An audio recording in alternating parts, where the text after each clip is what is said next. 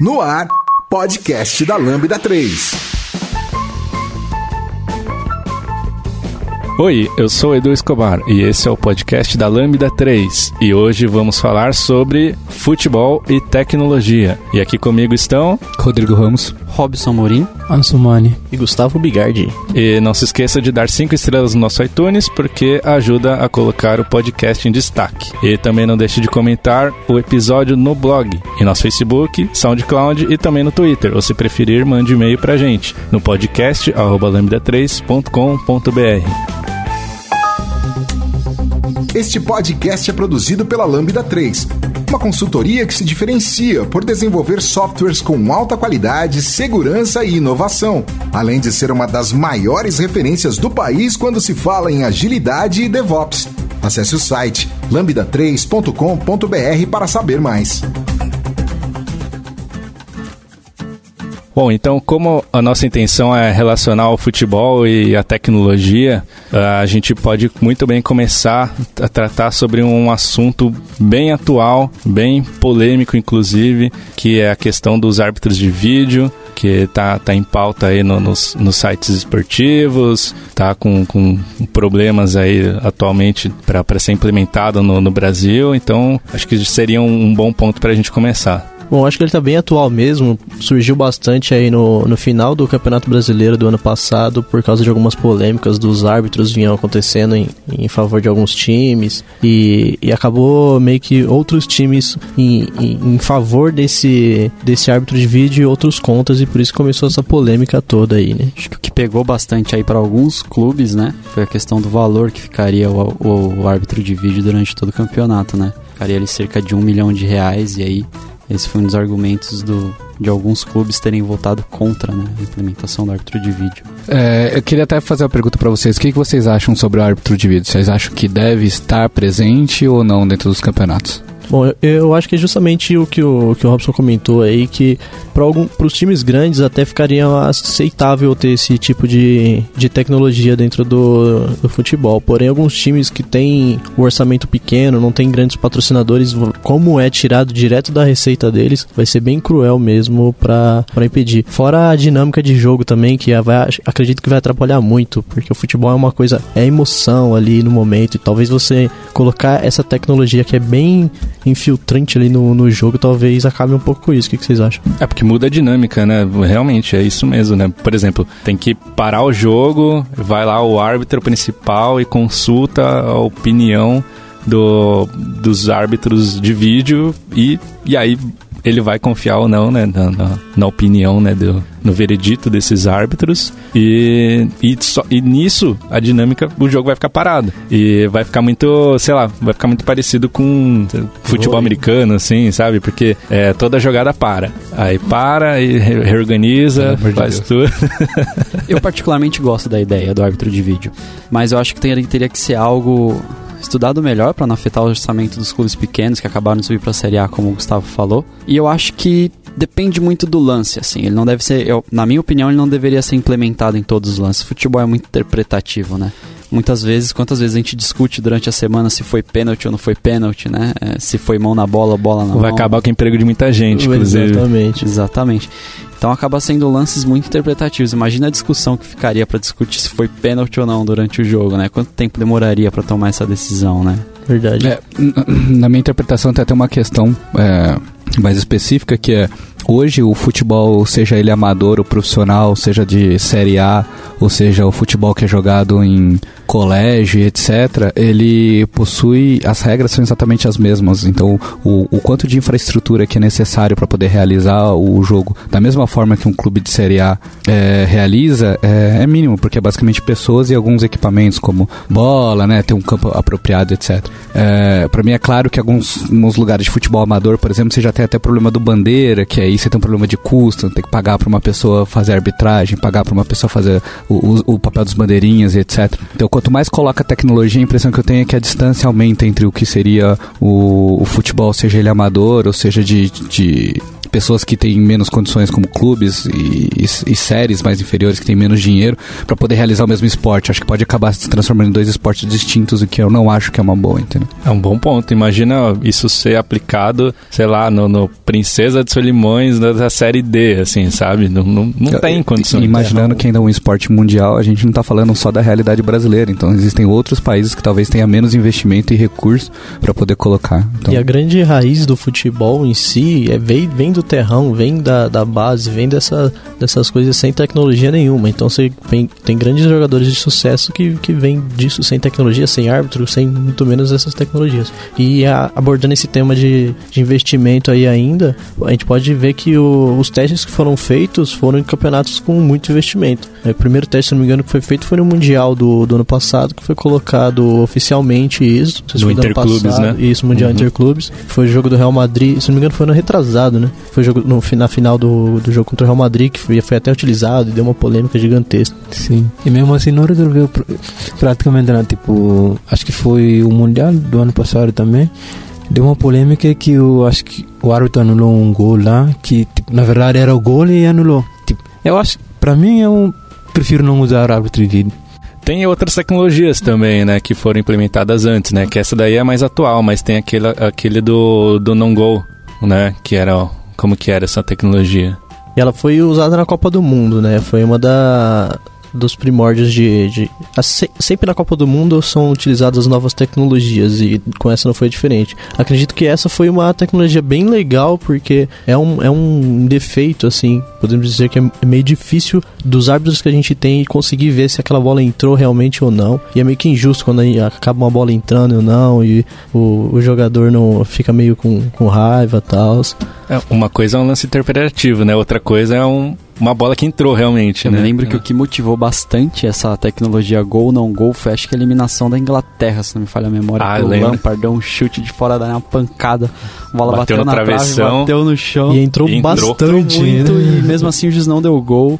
E a não. Inglaterra acabou sendo, acho que, desclassificada nesse jogo. Sim. Não, acho que foi. Foi, foi não foi a Inglaterra, foi o jogo do, do Chelsea e Liverpool na Liga dos Campeões. Também teve, não, também teve, teve só também. que assim... Teve é, da Inglaterra? É, teve, só que eu acho que o do, da Inglaterra foi ainda maior, assim, por ser a Copa do Mundo, né, por estar tá todo mundo vendo, né. A e, e, a impressão que eu tive é que é mesmo com essa tecnologia, a quantidade de coisas que mudaram pro, pro esporte em si foram relativamente poucas, né. Até porque não é todo lugar que ainda utiliza, né, como eu disse, ainda tem, tem bastante investimento Sim. ainda, porque é uma câmera que tem que ficar lá rodeando em cima do estádio. Acho que no Brasil mesmo tem essa tecnologia, eu, eu não sei. Que não. Não. E tiraram, né, na última Copa aqui no Brasil, não me recordo se teve teve essa tecnologia? Não teve. Acredito que não, né? Não. E, na minha opinião, é uma tecnologia que não mudaria a dinâmica do jogo em geral, em modo geral, né? É uma tecnologia que valeria investimento. Eu acho que tem bastante tecnologia aí, de, de acordo com a história do, do futebol aí, que foram boas e, e ruins, né? Sim, sim. É, tem, a, tem a questão do, por exemplo, da comunicação entre árbitros, né? Que isso facilitou bastante a decisão, porque quanto mais um árbitro demora para para tomar uma decisão, pior fica o clima do jogo, né? Como que, que vocês veem esse, como, qual que é a opinião que vocês têm desse, dessa comunicação entre os árbitros? Eu acho que é importante, até mesmo porque no final das contas ela mais facilita do que muda de fato. Os árbitros sempre foram, sempre é possível que eles se comunicassem. Muitas vezes o juiz ia até a beirada do campo para conversar com bandeira e etc. É, existe também aquela questão de que, acho que no Brasil, né, que tem aquela história de quando você aperta o botãozinho numa bandeira, treme um bagulhinho no, no braço do, do, do juiz, etc, para poder chamar atenção e etc. Então esse tipo de coisa é, para mim muda muito pouco pro jogo e a ausência disso não faz o jogo ser um, alguma coisa muito diferente. Então vamos supor que é que nem aquele o spray da, da, da, marcação de barreira. Anteriormente não tinha, mas no momento que o juiz está lá e se quebra o spray, não muda nada no jogo. Ele vai tirar os 9,15m lá, vai colocar a mão, os caras vai poder ficar no lugar certo. Então o jogo continua funcionando do mesmo jeito. Aquilo é um, uma forma de ajudar, mas acho que não determina muito como o jogo é jogado em si. E não tem custo, né? Tipo, é tem muito um custo bem simplório ali, insignificativo praticamente e ajuda pra caramba. Sim, e no terrão a gente passa o pé e fica a marca, né? que é areia. Verdade.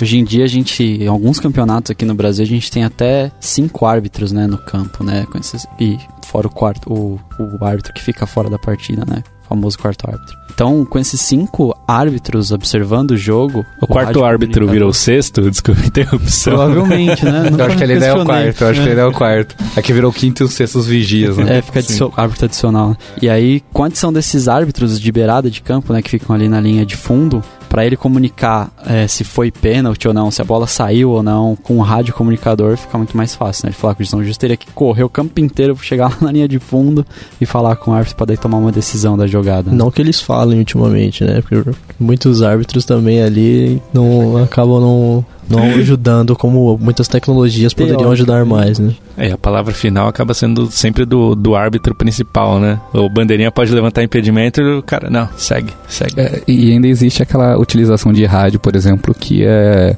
se não ilegal, que eu não sei se tem explícito na regra que não pode usar, mas pelo menos imoral. Exemplo do caso do, do Corinthians 2001, se eu não me engano, é 2001, Paulista 2001. Ah, já começou a perseguição. o- não, não. Vamos falar só de fatos aqui, sem clubismo. É, de que o Ricardinho, a câmera pegou próximo da orelha dele e identificaram que ele estava usando um ponto eletrônico. Na época o técnico era o Vanderlei.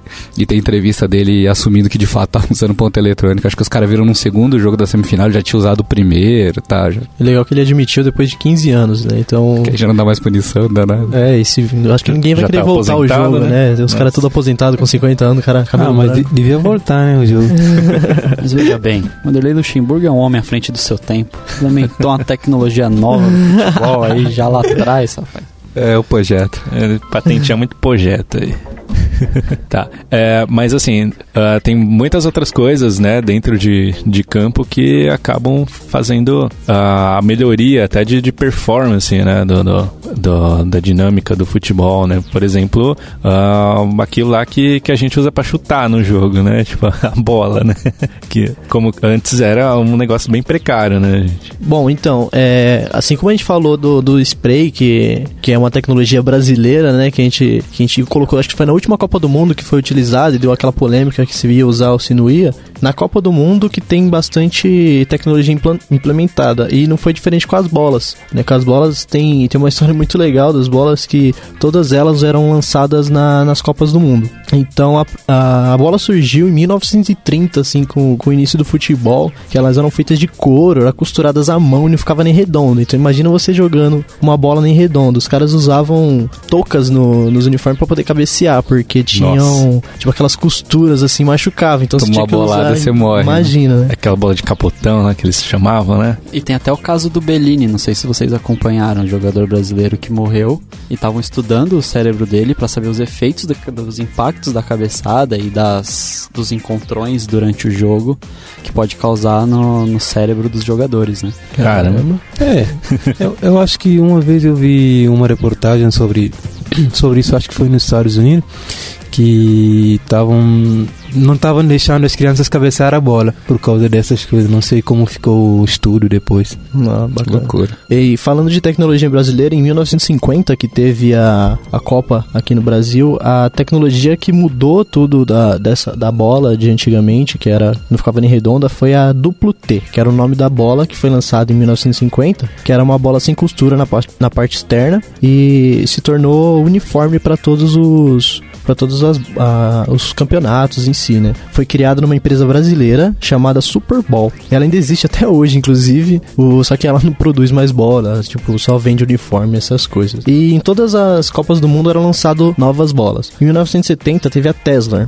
inclusive é o mesmo nome da bola do- de 2018, né? A gente pode falar um pouquinho mais sobre isso depois. É, a abreviação dela é, vem de Television Star. Por que, que é Television Star? Porque antigamente é, todo mundo era tudo preto e branco, os uniformes eram preto e branco, tudo era preto e branco, e a bola ficava difícil de assistir na televisão, de captar na televisão. Então eles fizeram uma bola lá com 32 painéis brancos e pretos e ficou tipo perfeita pra poder assistir Dá na- contraste. dar contraste na, na TV. Bom, em, em 2006 que teve mais uma uma grande evolução, porque a partir de 1970, com essa Tesla, que foi com 32 painéis, os caramba 4, foi um, um grande boom, assim, da bola. Então, todas as bolas começaram a surgir com esses 32 painéis, com essas tecnologias utilizadas. Só em 2006 que foram criada uma bola com 14 painéis selados à base de calor, né? Que aí ela não variava com, com a chuva, porque um, é, os testes feitos hoje em dia é, é, muito grande em cima dessa parte da, da absorção de água do, da bola, né?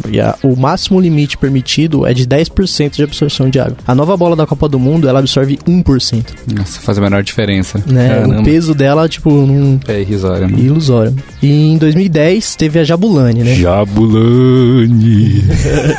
Quem nunca Eu tava esperando isso, pra né? falar isso, mas tempo.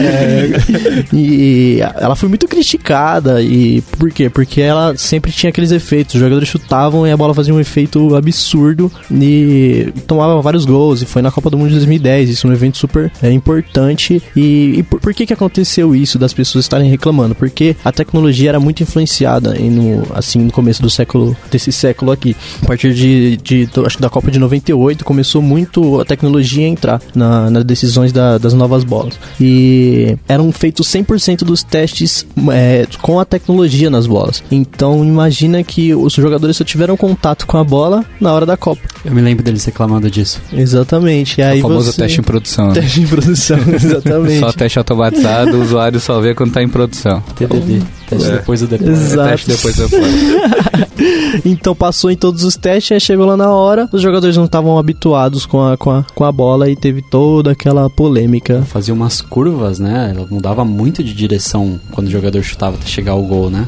Sim, exatamente.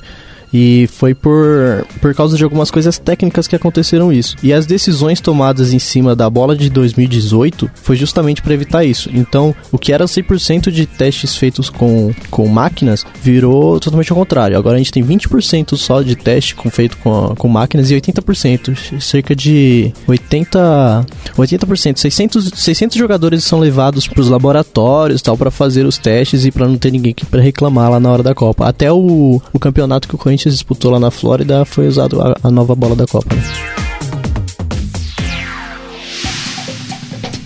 E aí, já deu as 5 estrelas no iTunes pro podcast da Lambda 3? Vai lá!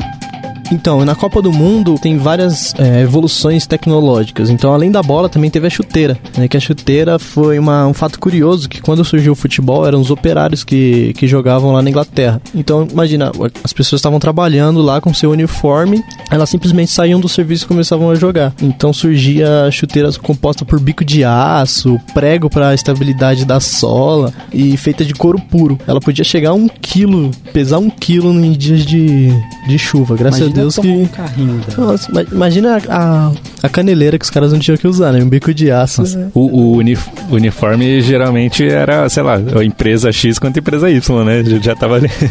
Aí depois da Guerra Mundial teve uma, uma grande evolução, graças a Deus aí, né? Na Copa de 50, se eu não me engano, não foi? É, na Copa de 50 tivemos uma evolução na América do Sul que viraram artefatos para criar vantagem sobre os adversários e não mais somente para proteção. Pensamento que fez com que os irmãos que criaram a Adidas e a Puma levassem o conceito para a Europa. É, nos anos 60 e 70 iniciou-se a batalha entre mais fabricantes, elas agora focando no confronto e na mobilidade do jogador. Acabaram se tornando mais leves. Aí a, a, Adidas lançou a Predator, foi, acho que foi um grande boom aí da, da, da tecnologia de, de, chuteiras, que foi essa, essa Predator a, que, a, que a Adidas lançou aí da, alguma Copa, não lembro qual agora. Existem, é, inclusive, se não me engano, por exemplo, as, as, chuteiras mais famosas que a gente tem hoje, se não mais famosas, né, porque a concorrência é grande, mas em termos de, de chuteiras leves, etc., a, a, que sempre mais me impressionou foi essa questão da Nike. Eu tive uma chuteira, acho que da Nike só, e o, a coisa é impressionante impressionante. É como se você colocasse, é como se você estivesse jogando basicamente de meia, só que não é, né? Então você tem toda aquela questão que dá um pouco de segurança, a questão do, do solado é, é, muito bom.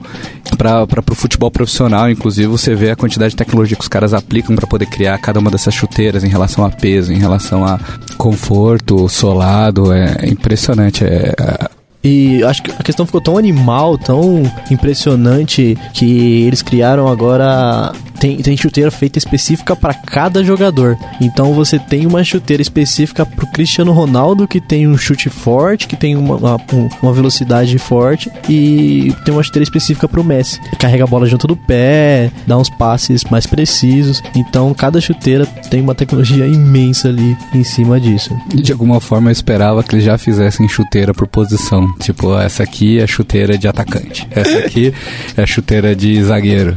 E, e assim vai. Tipo, graças a Deus a gente não chegou nesse nível, mas eu não duvido nada que logo logo chegue. E você falou também de peso, né? Da, das chuteiras que ficaram bem mais leves. Coisa que fica, ficou bem mais leve também das, do, do início do futebol para cá foi a questão dos uniformes, né? Como eu disse lá na, quando eu tava contando a história da bola, que os jogadores usavam toucas. Além de toucas, eles usavam cintos para segurar o, a, os calções. Eram cordinhas, no, eram botões na camiseta. E os uniformes feitos de algodão. Só faltava um suspensório ali, né? Não, eram Pra praticamente isso, Imagina. porque Imagina que legal. É, mais, antigo, mais antigo ainda teve até uniforme, camisa de uniforme que era feita de saco de arroz, né? aquelas sacas grandes de arroz e batata. Meu Deus. E, e parece que, que não faz tanta diferença, etc., mas é, é absurdo. Especialmente na relação do calor, pra gente que mora num país tropical, jogar com uma roupa mais pesada e que não consegue lidar bem com a questão da transpiração e etc., é muito, muito, muito, muito, muito difícil. É como você jogar com uma chuteira ruim em dia de chuva, que parece que ela ganha 2 quilos. E, obviamente não é. Então imagina hoje em dia que a tecnologia é boa o suficiente, a gente já sente um pouco dessa diferença. Imagina esse pessoal que jogava no começo do, do- da história do futebol. E teve muitos casos de jogadores passando mal com, com essa questão, porque antigamente não tinha essas questões de cores definidas nos uniformes. Eram praticamente todo mundo jogava com uma camiseta única. Então, aí teve teve conflitos de cores, até surgir a questão de segundo uniforme, era muito ruim. Tinha, tinha jogos que jogadores com camiseta de algodão ia jogar e só tinha aquela cor preta. Imagina você jogando no sol com a cor preta e não tinha é, totalmente aquele calor na sua cabeça. Sem tecnologia jogadores. de transpiração, Sem, sem nada. né? sem nada. E a camiseta ficava pesada por causa do suor. Cara, era. Ficar cozinhando, né? Ficava cozinhando. Cozinhando. Falando em cores, não sei se vocês chegaram a acompanhar e ver esses casos que acontecem às vezes no futebol, né? Tem muitas vezes que o jogo é à tarde, no horário de verão, né? E aí tem até aquela pausa técnica e tal. E muitas vezes o time mandante, o uniforme primeiro dele é semelhante com o uniforme. Quer dizer, é, o uniforme primeiro dele é semelhante com uma cor mais escura, né? E aí ele vai jogar com o uniforme mais claro. E principalmente se o uniforme do time visitante for também uma cor mais clara. Que daí ele obriga o visitante a jogar com o uniforme segundo, que vai ser uma cor mais escura. Pra ele transpirar mais, cansar mais rápido. Estratégia, né? Estratégia. Fica pela malandragem. Pode perder do mesmo jeito, mas pelo menos tentou alguma coisinha. Agora imagina isso antigamente que não tinha a questão do. Acho que é poliéster, né? É o novo material que usa, que é praticamente uma segunda pele. Então que tem toda essa tecnologia de transpiração, de. Mesmo com sendo escuro, é obrigado. É. Tipo, impede o jogador a ter uma boa prática do futebol ali. Tem camisa até de garrafa PET. Verdade. Verdade. Do- Deu um pouquinho de azar, É, né? o famoso 7x1. Né? A gente tava com ela. Falando ainda sobre a relação do, do futebol inglês, dos operários e o, e o jogo de futebol em si, é, um dos momentos mais marcantes para o futebol feminino começa com essa questão de na Primeira Guerra é, a maioria dos homens haviam sido enviados na, na Inglaterra haviam sido enviados para combater no front etc e grande parte do, do poder de fábrica né, das pessoas que estavam trabalhando dos operários passavam a ser responsabilidade dessas mulheres que não haviam ido para a guerra. E muito da cultura do operário passa independente de gênero. Então os homens estavam lá eles estavam trabalhando iam jogar bola depois as mulheres que acabaram assumindo esses postos começaram a jogar bola nesse aspecto se eu não me engano, no começo do século XX, é, existem relatos de jogos de futebol feminino com uma quantidade absurda de, de telespectadores. Então a gente muitas vezes, por causa da situação atual, acaba vendo o futebol feminino como uma coisa é, muito nova, muito recente e como se estivesse começando agora e não é bem a realidade. Já no começo do século XX, na Inglaterra, você já tinha esse futebol feminino praticado da, da mesma forma que o masculino era, com bastante público e etc. Obviamente, depois que a, a guerra termina e os, os homens voltam para o país, etc., as mulheres acabam perdendo mais espaço, gerando até algumas situações de proibição de, de, de mulheres jogarem bola. No Brasil, por exemplo, existia uma lei, na época do Getúlio Vargas, acho que de 1945, que proibia eh, as mulheres de jogar bola. Na verdade, não era só jogar bola, é, o, o termo era alguma coisa que não fosse compatível com a natureza feminina, seja lá o que isso quer dizer. E elas simplesmente não podiam jogar bola. Se eu não me engano, esse, esse decreto chega a existir até o começo da década de 80 ou no final da década de 70. Caramba, é muito recente. Pra caramba. E isso, é, até fazendo um parênteses, ele se aplica para outros esportes também. No final da, da, década de 80, por exemplo, existia um movimento de mulheres é, discutindo a possibilidade, por exemplo, de lutar karatê, porque não era possível lutar, era, era considerado um, um esporte extremamente masculino, então só homens poderiam praticar, entendeu? Recentemente a gente está tendo aquela situação da CBF, e da Comembol, né, que está tentando é, agora dar um, uma, alavancada no futebol feminino, etc. Principalmente depois da. Foi da, da, da Olimpíada ou foi da. Acho da Marta em si, né? É, foi. É, lógico. É, com o advento da Marta. o, o futebol feminino ele passou a tentar se, se abrasileirar mais, né? Porque sempre foi muito é, com os Estados Unidos como destaque principal, Suécia, né? Suécia tem campeonato feminino muito forte e aqui no Brasil, na América do Sul em si, né? Eles estão tentando alavancar isso agora, né? E justamente com isso a CBF criou algumas leis obrigando os times a, a, a separar parte do, do seu orçamento para investir na, no futebol feminino, né? E criando Ligas oficiais. Algumas também, ligas né? oficiais, centro de treinamento, toda a infraestrutura que tem pro, pro futebol masculino, eles estão obrigando a, a, poder incentivar isso também pro, pro futebol feminino, né? Que a, a qualidade que a gente tem aqui é absurda também. O Santos, o Corinthians tinham tem times maravilhosos também, que eu, que eu assisto normalmente. É, parece que nessas decisões da CBF, né? Ela tomou algumas decisões separando equipes de acordo com as divisões delas, né? É, equipes da Série A, elas têm umas exigências que começam a valer a partir de 2018, na Série B 2019, Série C 2020 e na D 2021, né? É um prazo que a CBF está dando para os clubes se adequarem, né, e fazerem seus planejamentos para tornar esses investimentos viáveis, né? É, esperamos que funcione, né? Porque se não me engano já houve no, no começo dos anos 2000 um, uma iniciativa de tentar fazer o futebol feminino fortalecer e que infelizmente não não vingou. Para mim seria muito importante que conseguisse fazer isso acontecer, até mesmo porque como eu citei anteriormente, toda a questão feminina em relação ao futebol não é uma coisa entre aspas espontânea, né? As, as mulheres não eram impossibilitadas de jogar bola, é, então imaginando que você tem todo esse contexto extremamente machista. Se não me engano, esses dias até cheguei a ver uma capa da revista, acho que Placar, da década de 70, mostrando, retratando o futebol feminino, e ao invés de colocar a, as mulheres que estavam jogando, né, alguma foto desse tipo, eles contrataram um monte de modelo, colocaram um monte de shortinho, pique El Chan, assim, bem curtinho, colocaram as meninas de costas meio que brincando com uma bola no chão. Então, assim, não retrata o esporte de nenhuma forma. Ali, tudo que eles queriam representar era assim, é, sexualidade, alguma coisa desse gênero, tá ligado? Sim, porque é, é bem difícil é, tirar né, da cabeça da, no, essa parte cultural de machista, né? Tá muito intrínseco no, no, no futebol, a, a, parte homofóbica também. É, são coisas que, é, felizmente, vão levar mais algum tempo, mas assim, estão sendo tratadas, né? O importante é isso. A CBF criou um comitê, inclusive, para tratar de assuntos do futebol feminino, né, com algumas ex-jogadoras da seleção e tal. Mas, algum tempo depois, a CBF infelizmente já acabou com o Comitê de Futebol Feminino. Durou só dois meses, né? Não, Nossa. Infelizmente não teve. não permitiu muito tempo, né? E acabou com a presidência atual da CBF, né? O presidente atual da CBF foi que acabou com o comitê, né? E aí uma das conquistas do comitê durante esses dois meses foi fazer uma festa de premiação dos campeonatos nacionais da temporada. E aí eles, eles decidiram premiar com 5 mil as jogadoras nas categorias artilheiras, destaque do campeonato, gol mais bonito e revelação da competição.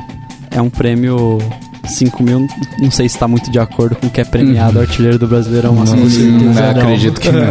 se tiver alguém no, no, na Série A que ganhe 5 mil, é, eu ninguém, acho que... Ninguém. Você pode ter 11 anos de, de, de, de idade e você vai ganhar mais do que 5 mil. Uhum. Se eu não me engano, é, é, o mesmo presidente da CBF que teve aquele problema com a técnica do, da, da seleção brasileira, que se eu não me engano despediu. Ah, é verdade. Eu cheguei a ver isso é, daí. Acho que foi no, no, no meio do ano passado, se não me engano.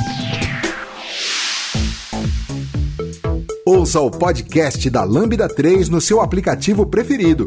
É, outra questão também que teve muito presente desde o início né, do, do futebol, times foram criados por causa disso, inclusive, né, é a questão do racismo dentro do futebol, que sempre foi muito, muito presente. Né? Então, o, como o futebol veio para o Brasil é, de, de europeus, trazido por europeus, acabou sendo um, um esporte meio de pessoas ricas, né? Conforme foi foi sendo conduzido, foi criando ligas com, com pessoas ricas, ficou meio difícil de, de entrar pessoas pobres e até mesmo negros dentro dessa, dessas ligas. Então teve, tinha muito preconceito, é, eram criadas ligas à partes em questão desses de, de, da, do, dos pobres e dos negros. E teve até o caso de, de, de, jogador do Fluminense, que o Fluminense era um time que já tinha, a partir de 1902, que foi, que eu não me engano, que foi criado, acho que 1905 que ele já estava na Série A, já era um time time de expressão, mas era um time de uma classe social um pouco alta já. E tinha um jogador muito bom, que era, se não me engano, que era o Carlos Alberto, que ele era negro, mas queria jogar no Fluminense. E então, para não, pra não receber nenhum tipo de xingamento ou algum preconceito, ele passou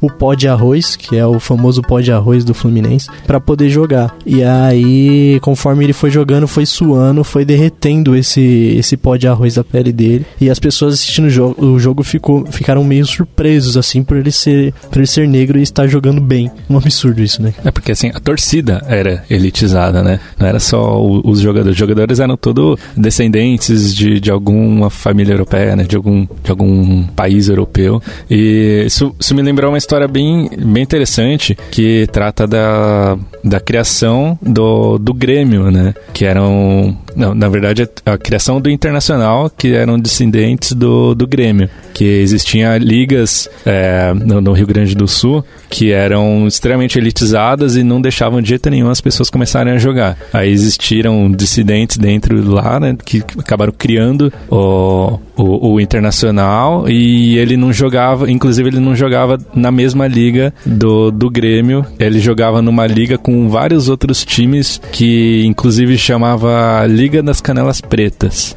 Era o nome dessa liga.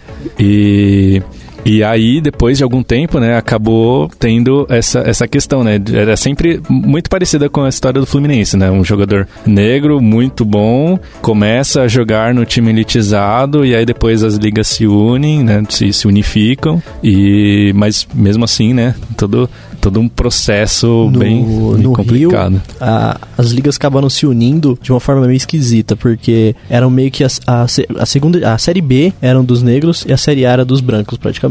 E aí, a partir de algum momento que eu não me lembro a data agora, mas foi definida uma regra que o último da liga cairia para a segunda divisão e o primeiro da liga subiria para a primeira divisão. E aí criou uma maior polêmica que os ricos brancos não queriam isso, essa, essa mistura dos times. Porém, como era a regra do futebol, feita pelo é, trazida por, por um europeu lá, então era feito isso lá fora e eles é, só aplicavam aqui. E aí foi começou a misturar, os times subiram e começou a misturar todo mundo. Ainda no Rio de Janeiro, foi no Rio de Janeiro que o primeiro jogador negro atuou, né? Foi num time do Rio de Janeiro, no Bangu. Foi lá em 1905 no amistoso contra o Fluminense, que depois teve a história que o Gustavo citou. E aí em 2001 o Bangu recebeu uma condecoração do estado do Rio de Janeiro, condecoração medalha de Tiradentes, em referência por ter escalado o primeiro atleta negro a jogar no Brasil. É, o mesmo aconteceu com o Vasco, que eu acho que foi um dos primeiros, ou talvez o primeiro clube é, carioca a, a, realmente ter dentro do seu,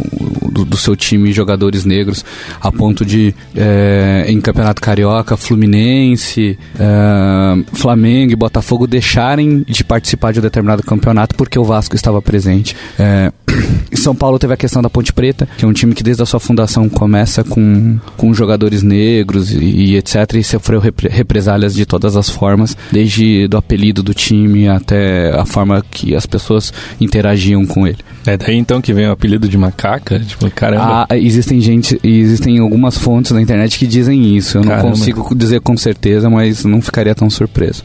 Você falou Ponte Preta, lembrei do Aranha, você falou do Grêmio, lembrei daquele caso atualmente que, que teve, horripilante que teve na. Acho que foi no ano retrasado, não me lembro, que foi o Grêmio na Copa do Brasil, que teve aquele caso de racismo da, de uma torcedora. Foi 2015, né? Acho que foi 2015, Acho que né? foi. Uma torcedora xingando o goleiro Aranha do. que a, a, tava atuando no Santos, se eu não me engano, né? Sim. E, e foi no jogo contra, contra o Grêmio que teve esse caso horripilante aí. É, e o mais curioso é que talvez a, a menina que foi pega no- no- fazendo o, o comentário racista, é, no final das contas estava reproduzindo o que uma parte da torcida muito forte faz. Então, é, é, para mim, acho que é importante quando falar sobre racismo, sobre falar sobre homofobia e, e- e machismo no, no- no futebol como um todo, não acreditar que, até mesmo porque se você gosta de futebol, você já sabe isso, né? Seria chovendo molhado. Mas não é um ato isolado, não é uma pessoa que resolve falar isso. Quantas vezes a gente é, fica sabendo de outras situações, de estar em torcida. Ah, aqui em São Paulo, por exemplo,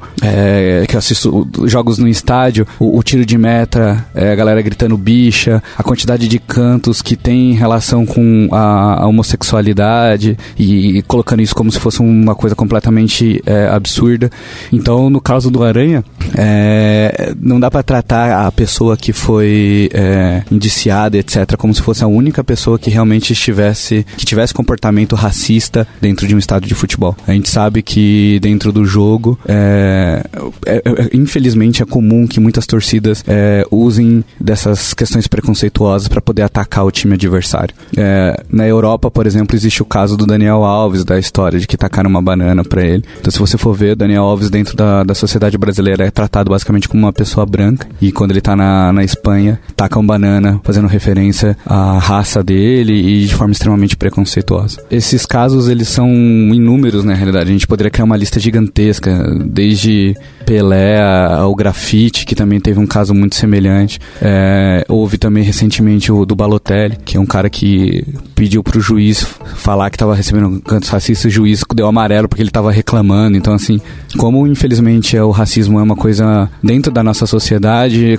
combatê-lo, seja em qualquer momento, sempre vai trazer uma grande dificuldade. Então, para mim, é muito importante pra gente que gosta de futebol apoiar as pessoas que resolvam falar contra e que resolvam se posicionar contra esse tipo de, de, de coisa. Nesse caso do, do Grêmio, inclusive, ele foi excluído, né, daquela edição do, da, da Copa do Brasil. Achei ótimo, inclusive. É, foi, foi. Eu achei bem, bem legal na, na oportunidade, porque eu acho que só com medidas drásticas assim acaba tendo relevância suficiente pro, pro povo ver, para, peraí, mas por que, que o time foi excluído? O que, que aconteceu, sabe? É, e só concluindo ali na questão do, do Grêmio, ah, essa menina ela acabou sendo tendo essa análise, né, sendo pega, né, a partir de, de câmeras, né, que também é um, é um advento tecnológico muito grande na, na, na- nas transmissões da, da TV, né, existem diversas câmeras que, que ficam em posições fixas e ficam em torcida e foi por isso até que, que isso aconteceu, né, essa, essa, esse flagrante aí.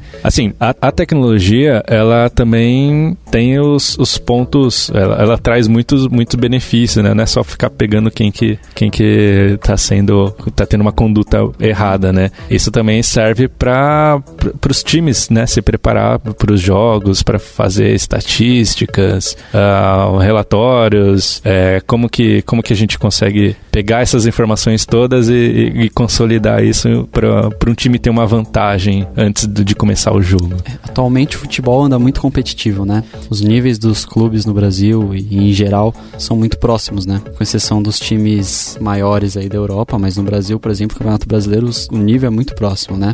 Então como que os clubes acabam se preparando para enfrentar os seus adversários, né? Alguns clubes no Brasil, e eu acredito que a maioria hoje na Série A possua isso, mas alguns clubes no Brasil possuem setores de tecnologia da informação, né? Esses setores, eles atuam em diversas tarefas, assim como o Eduardo falou na questão das câmeras. Existem os clubes normalmente filmam todos os jogos da rodada, né, de todos os, o- os, seus adversários nesse campeonato, para poder depois poder analisar com calma, né? Estudar a movimentação do time, estudar cada jogador, o posicionamento, como que foi o desempenho do time no primeiro e segundo tempo. Todo esse trabalho, além de, dessa gravação ser analisada pelos técnicos, ela também é insumo para gerar scout de movimentação, né? E aí scout é mais ou menos um estudo do que aconteceu no jogo. A gente pode traduzir mais ou menos assim esse termo.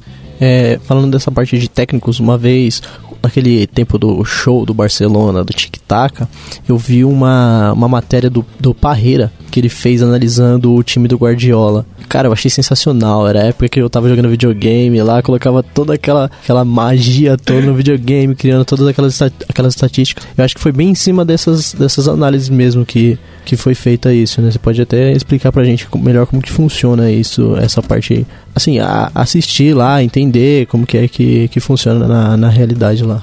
É, o, o técnico, isso depende muito dos técnicos nas equipes, né? Existem técnicos que acreditam muito na tecnologia e existem técnicos que não acreditam tanto. Então acaba o trabalho no dia a dia de um clube de futebol acaba dependendo um pouco do que a comissão técnica espera desse, desse grupo, né? É, eu trabalhei já em um clube de futebol durante sete anos da minha vida e tive a oportunidade de conviver com alguns profissionais que valorizaram a tecnologia, né? Participei da criação de um centro de inteligência e lá é, a gente desenvolveu vários trabalhos, né? É, desde a gravação de jogos, é, análise de movimentação de cada jogador, né? Então, imagina que o meu próximo adversário vai ser o time do mercado do Zezinho e eu tenho 50 jogos do time do mercado do Zezinho gravado. Então, nesses jogos a gente vai assistir e vai estudar a movimentação desses jogadores, né? Como cada jogador se movimenta no campo, entender qual a infiltração dele no ataque, qual a movimentação dele no meio de campo, né? Hoje em dia tem algo até mais simples que para mim soa quase como trapaça, que é a análise, por exemplo, de bater pênalti. Que você olha hoje, mostra inclusive na televisão o esquema de ah, esse jogador costuma bater mais na direita, costuma bater mais à esquerda, costuma bater no centro tal. Eu tive a oportunidade de participar da criação de um sistema desse em um grande clube do, do futebol brasileiro. é, esse esporte bretão. e até onde eu me recordo, quando a gente estava criando esse, esse, essa análise, é, eu não me recordo de nenhuma outra análise sendo divulgada no Brasil, então não posso dizer se tinha ou não, mas na mídia não tinha. E essa análise veio de uma leitura de uma pessoa do nosso departamento, de um livro, de um alguém que trabalhou no Manchester, se não me falha a memória. E aí ele decidiu aplicar aqui no, aqui no Brasil, nesse clube que eu trabalhei. E foi assim, muito decisivo, né? Se vocês buscarem notícias mais antigas aí vão ter diversas notícias de goleiros elogiando esse trabalho e que tava com um papelzinho lá analisando o canto que o batedor ia pegar, né? Vocês tiveram a ajuda de algum, algum goleiro algum, algum jogador famoso para criar essas, é, esse sistema de estatística? Ou não? não, só da comissão técnica mesmo. A comissão técnica acaba sendo formada por ex-jogadores, né? E o próprio treinador de goleiro participou também. Então, eles têm uma noção melhor do que adere, é aderente, não é aderente, né? E você me perguntou dos jogadores, né? É, toda essa análise que é feita, então, de movimentação, de pênalti, né? Até análise de cruzamento, para qual lado, é, até aonde vai o cruzamento do, do jogador, se ele cruza mais curto, se ele cruza mais longo, mais aberto, mais fechado, tudo isso é estudado também. E esses dados geram insumos para os atletas que são enviados para eles ou por e-mail ou por pendrive, e eles têm esses dados para assistir antes do jogo, para poder se preparar de uma forma melhor. Então, recentemente, não sei se vocês acompanharam, mas o Centro de Inteligência do Futebol do Corinthians foi premiado, se não me, se não me falha a memória, foi em 2016, como o melhor centro de tecnologia do Brasil. Né? Concorreu ali com o centro do Flamengo e do Atlético Paranaense e o vencedor foi o do Corinthians. Impressionante. É. E quer queira quer não, esse tipo de coisa muda muito a relação de como o jogo é feito, né? Porque imaginando que um goleiro saiba exatamente que de cada 10 batidas esse, esse cobrador de, de, de pênalti vai usar o lado esquerdo, a chance dele pular pro lado esquerdo e pegar a bola é muito maior, né? Então você tira até um pouco do, daquela questão da, da surpresa, de ter que decidir a coisa não na hora. É, bacana. E questão de estatística também, uma coisa que tá aí na boca do povo, que é a questão de jogos, né? Futebol é, é o futebol por estar presente na nossa rotina, no nosso dia a dia, em criar essa rivalidade. Então acredito que os jogos em si também tem muito com isso, com, com, com o futebol. E a gente tá vendo aí o Cartola estourando, ele é totalmente em cima dessas estatísticas, né? E ó, uma vez assisti uma matéria reportando como que é que, que funciona o, a, a criação, a, obtenção desse, dessas estatísticas é feito uma análise do, do jogo ao vivo. São três pessoas ali assistindo o jogo e prestando atenção em cada lance para imputar num, num, sistema o que, o que realmente aconteceu. E são três pessoas propositalmente, né? Porque um, um, lance que é muito polêmico lá é roubada de bola, né? Porque tem toda uma o que é uma roubada de bola, o que não é. Então tem uma pessoa que fala que é, outra que fala que não é, e aí tem sempre o voto de Minerva. E por isso que a gente tem, como é feito em tempo real ali, tem vários tempos de mudança, né? Tem, tem várias alterações durante o, o a análise em si. Acho que acredito que depois dos jogos é feito isso também. Entre em contato pelo site lambda3.com.br. É, a gente falou bastante sobre tecnologia, né, e quais insumos ela pode gerar para os jogadores, né? Mas além disso tudo, isso é uma preparação para o jogo, né? E além dessas, desses insumos táticos e estratégicos, existem muitas coisas que são preparadas pós e pré-jogo, né, para que um time entre em campo, né?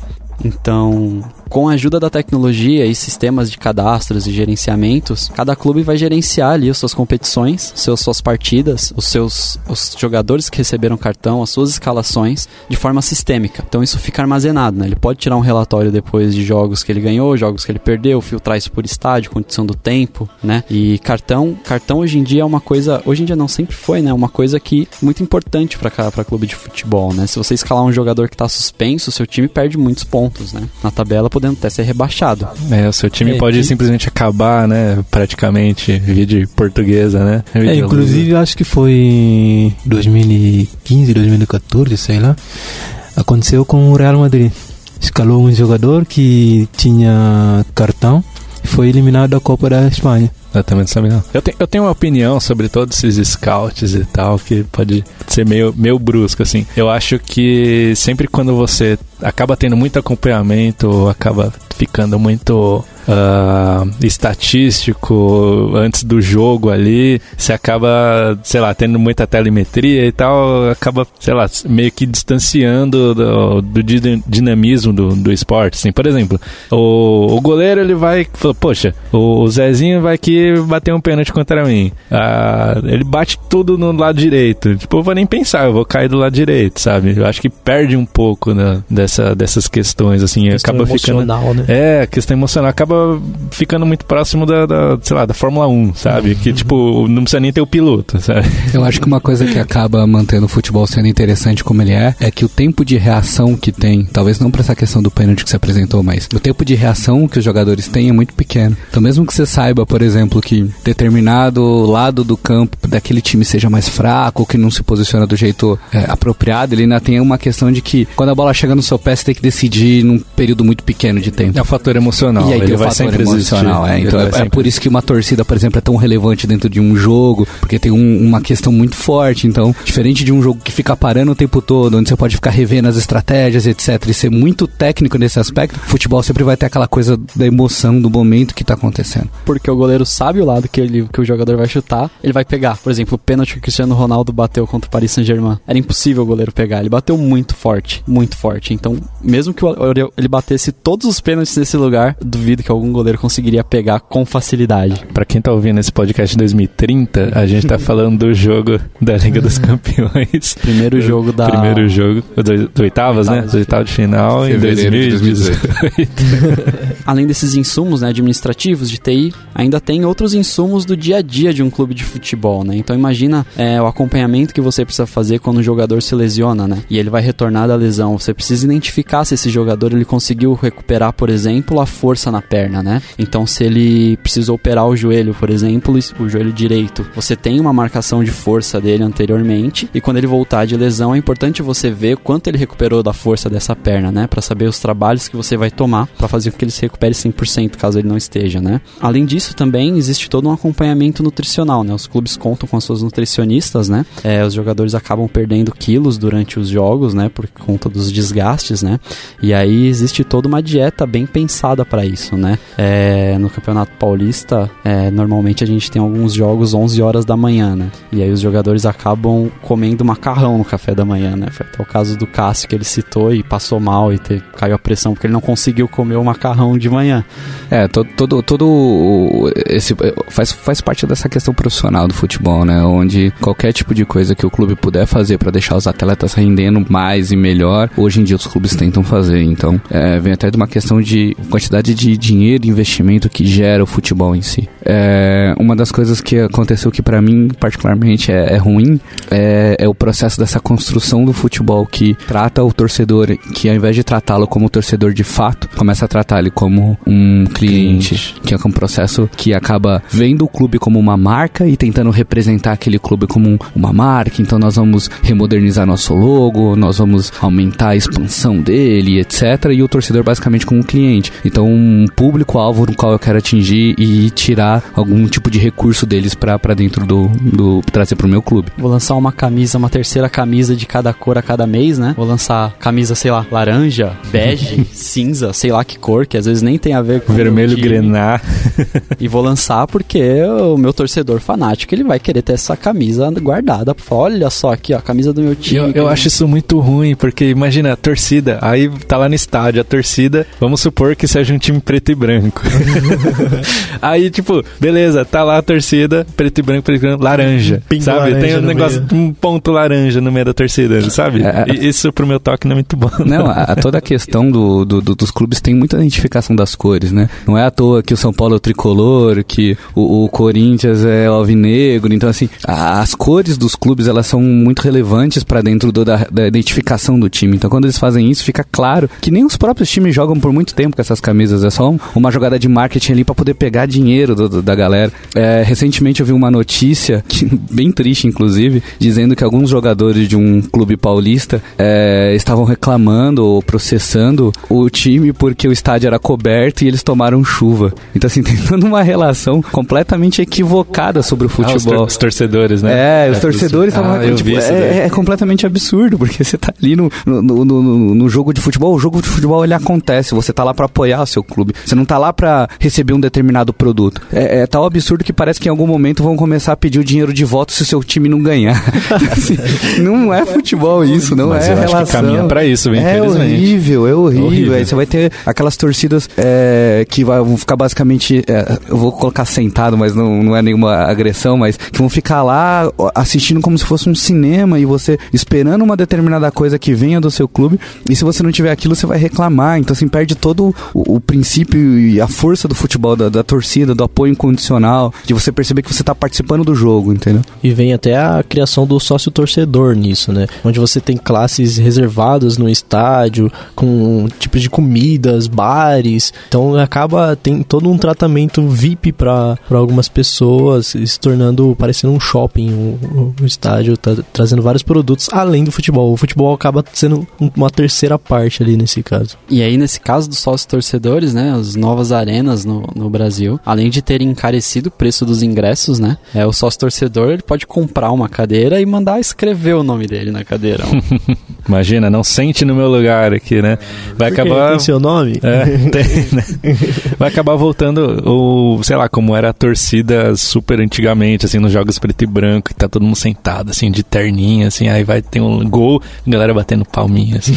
É, isso muitas vezes tem até vínculo com a própria classe social que acaba frequentando o estádio. Totalmente. né? Então você tem um, um pessoal que está acostumado num, numa situação muito mais ah, aqui tá meu lugar, eu vou, sento no meu lugarzinho, vem alguém me servir, etc. Então tem toda uma relação que não encontra com a popularidade que o futebol tem.